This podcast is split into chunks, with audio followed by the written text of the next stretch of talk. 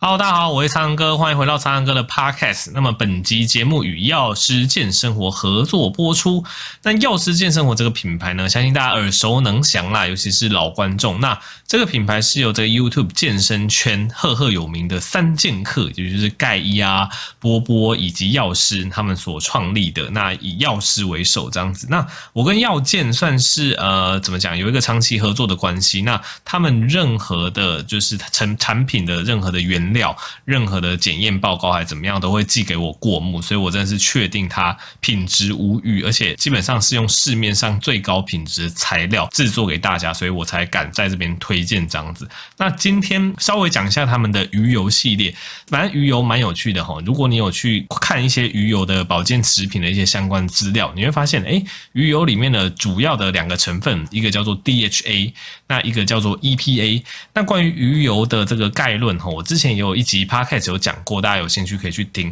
那我今天要 focus 在这个 DHA 以及 EPA 这两种成分要怎么选择。基本上你去吃市面上大部分这个健康保健食品啊，这个 EPA 跟 DHA 会同时摄取到，但它的比例会不太一样。基本上，EPA 跟 DHA 它都是鱼油里面属于这种 Omega 三脂肪酸，都是对人体蛮好的东西。那 EPA 这个成分，它主要是有一种保护心血管的一个功能，就有点像是啊防止血栓形成啦。不过我我在这边还是要强调，这保健食品中就是食品，你不要听我讲之前你就觉得它是药，吃下去哇什么什么疾病都恢复了没有？保健食品它的用意还是在保健。那即使它有这些功能，它也算是比较弱效的那种感觉，你不。不能把它视成药物，所以如果你真的有一些血栓还怎么样的问题，你还是要去找医生。只是我们以 EPA 这个成分来讲，研究指出它是有这个保护心血管的功能，尤其是如果你本身有一些冠心病啊、血栓的一些高风险因子，那这个 EPA 可能会有些许帮助。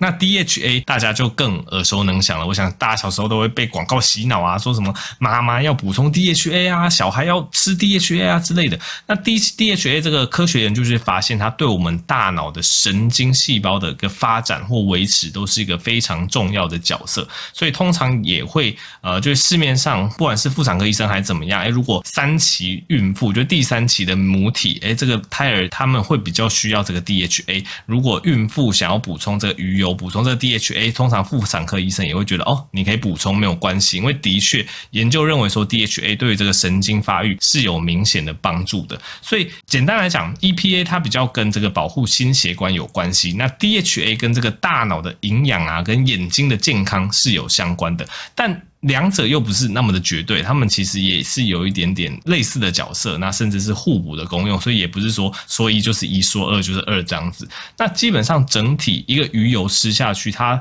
呃大部分人就是会期待说，哎，它有这个心血管保护啊，有一些抗发炎、抗忧郁、视力保健的一些效果。那这个目前的研究也都是如火如荼的在进行中啊。那比较需要注意的是，因为刚刚讲到 EPA，它有一个保护心血管，有一点这个防止血液凝集的这个功能，所以孕妇呢，通常如果你要补充鱼油，尽量不要找那种 EPA 含量太高的，因为如果你吃 EPA 含量太高的鱼油，你又不小心摄取过多，诶，可能会让你比较不容易凝血，这样子你在怀孕生产过程中就会有比较高的危险性，这样子。所以如果孕妇要补充鱼油，建议是选择低。DHA 比例比较高的，就可能 DHA 七十趴，EPA 三十趴，这样子相对起来就比较放心。所以你会发现，哎，药师健生活他们很聪明，该该这么称赞他吗？总之，他们设计了两种取向的鱼油，一个是 EPA 比例高的，一个是 DHA 比例高的。所以如果你是孕妇啊，或者是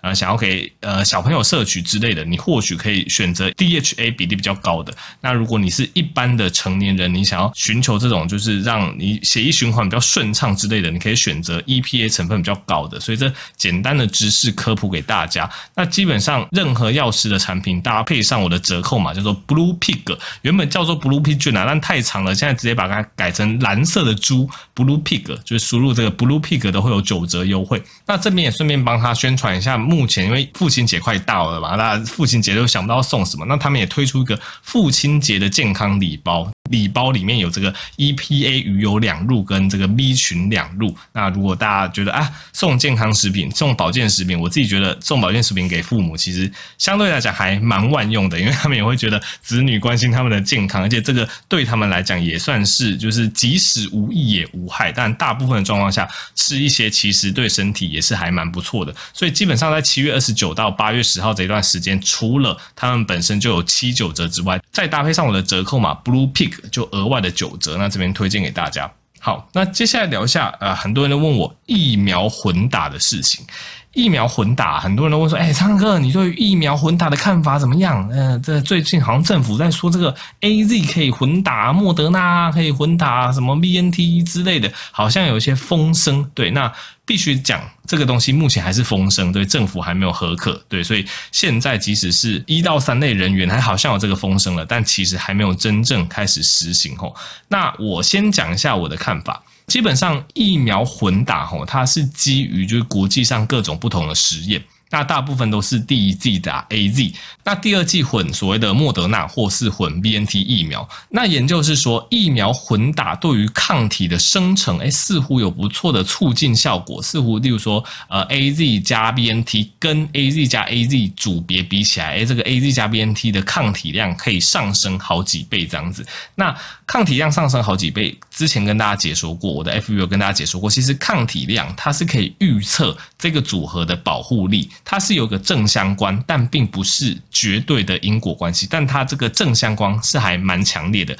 意思就是说，当你在一个人身上抽到诶比较大量的中和抗体，你可以预测诶这一个疫苗的组合对于这个新冠肺炎的保护力会是比较高的。这是呃，其实我刚才讲的，这就是所谓的免疫桥接的做法。所谓的免疫桥接的意思就是说，诶我们用就是疫苗打完之后生成抗体的这个价数去预测这个疫苗的的保护力，这样子就可以取代这传统这个三期试验这样子。这其实是目前国际上的一个趋势，因为其实这个临床试验会越来越难做。一开始疫情爆发的时候，临床试验可以做嘛？那现在疫情全球已经大流行一段时间，可能很多人都得过了，可能很多人也都打过疫苗了，还怎么样？在这种诶已经大混战的状况下，你还要去找一群人来做这个真正保护力的三期试验，其实是。会有困难性的，这就是目前高端遇到的问题。不过他们一样是在国外做三期试验啊，我们可以看一下的成果到底怎么样。但不管怎么样，这个免疫桥接的方法就是用体内的抗体浓度去预测这个疫苗它所产生的保护力，这是目前国际上的一个趋势哦。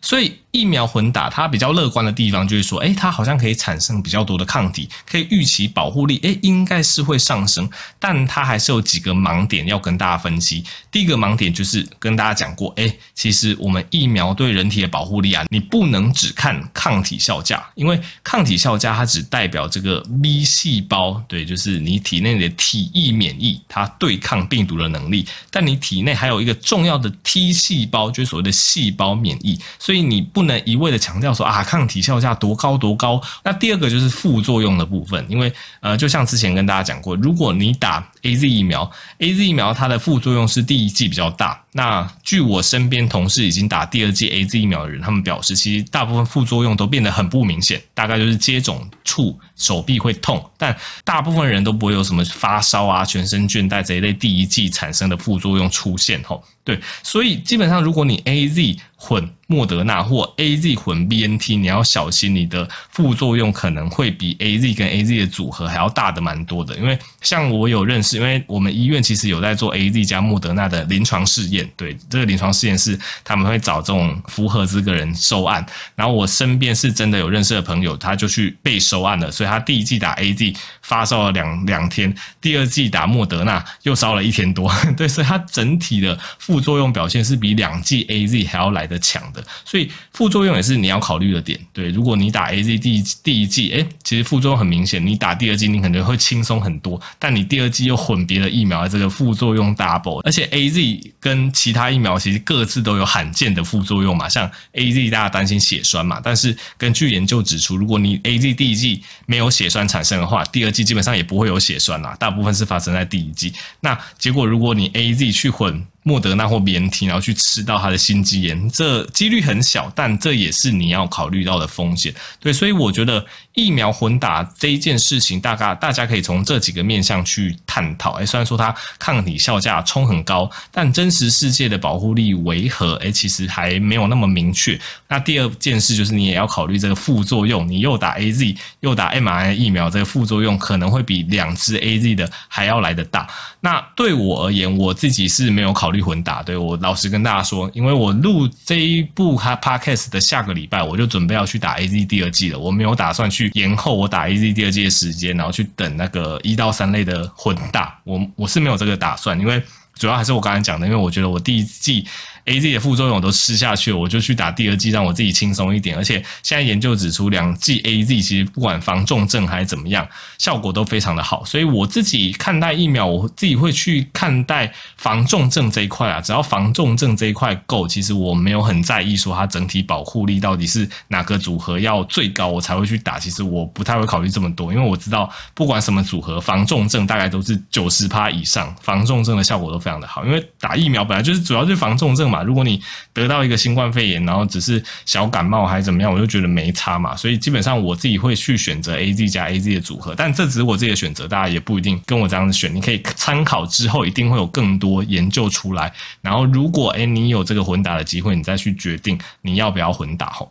好，那接下来聊一下啊。总之，我之前 FB 也跟大家分享了一个，就是又有人在开战场了嘛，就说我说什么喝水五六千，我觉得我我在某部癌症迷思破解的影片里面讲到这个喝水，如果每天喝五六千 CC 可能会水中毒之类的。然后某一个医生就是他也啊，总之他也是用很奇怪的方式打脸我啦。他就说他支持，就是呃每每个人每天喝水就是应该要五六千 CC，他自己喝蛮多。多年的这样子，那其实这件事情，呃，我也不能说谁对谁错，只是后来的确衍生出蛮多探讨的。我看蛮多肾脏科医师，因为我同温层里面其实各种医师都有，也有很多肾脏科医师出来对这件事发表看法啦。那我大部分我看起来，其实肾脏科医师他们都。不建议，就是大部分人常态喝到可能每天四五千 CC 以上的水，其实呃有可能会有一些低血钠，会有或有其他的问题。但这件事情我们就暂时讲到这边，大家只要知道一个观念：目前各种权威的期刊或机构。建议每个人每天的喝水量都是体重乘以大概三十到四十，对，所以如果你是六十公斤乘上四十，你的喝水量的大概就是两千四百 CC，但这并不代表你一天就只有摄取两千四百 CC 的水哦，你不要忘记，你可能还会喝汤。你可能还会喝饮料，你可能还会就是你在吃一些蔬菜、吃一些水果，食物也会有水分的一些摄取。然后你身体在行一些呼吸作用之类的，也会产生水，它这是它的副产物。所以基本上一个人一天喝水的建议量就是建议体重乘以三十到四十。当然你可以看你自己的运动量、流汗量去做决定，这样子。那总之呃。呃，我还是必须讲一下，我经过二月那个时候艾丽莎莎事件之后，其实我是真的开始有比较收敛啦，对，因为因为我我我自己其实也渐渐感受到，就是这种呃被别人针对，就不管别人是不是真的恶意针对你，他可能真的觉得你讲的是错的，虽然说你讲的不一定真的是错的，但他认为你讲的是错的嘛，他可能就会这样出来批判你。那不管你有理还是没有理，你被这样子讲，你还是会会有点不开心，对，所以所以基本上我我现在也真的是越来越保守啊，我也是知道。我二月那个时候，虽然说啊，我觉得非常不正确的医学知识，那有用那样子打脸的方式发了那部影片，虽然说创造了非常高的呃点阅率，也引发了后续的事件，但后来想起来是觉得，其实当初 maybe 口气真的不需要这么呛，但我是觉得这件事情还是有需要出来澄清的必要，但我可能可以用一个比较令人舒服的口气，还是怎么样去解决这件事情，因为我在后来慢慢，总之就是不经一事不长一智嘛，我后来经历了越来越多人，就是不管是有理或无理攻击我的事件之后，我大概就知道那种感受其实是不是说非常好的，所以我现在现在其实是越来越保守啦。现在其实也蛮多人提供给我很多素材，都说：“哎，昌哥，这个人又在乱讲什么东西，你要不要去跟他站一下？”我之前就是什么有这个什么低级黑小明啊，这我不太想讲啊。反正有一些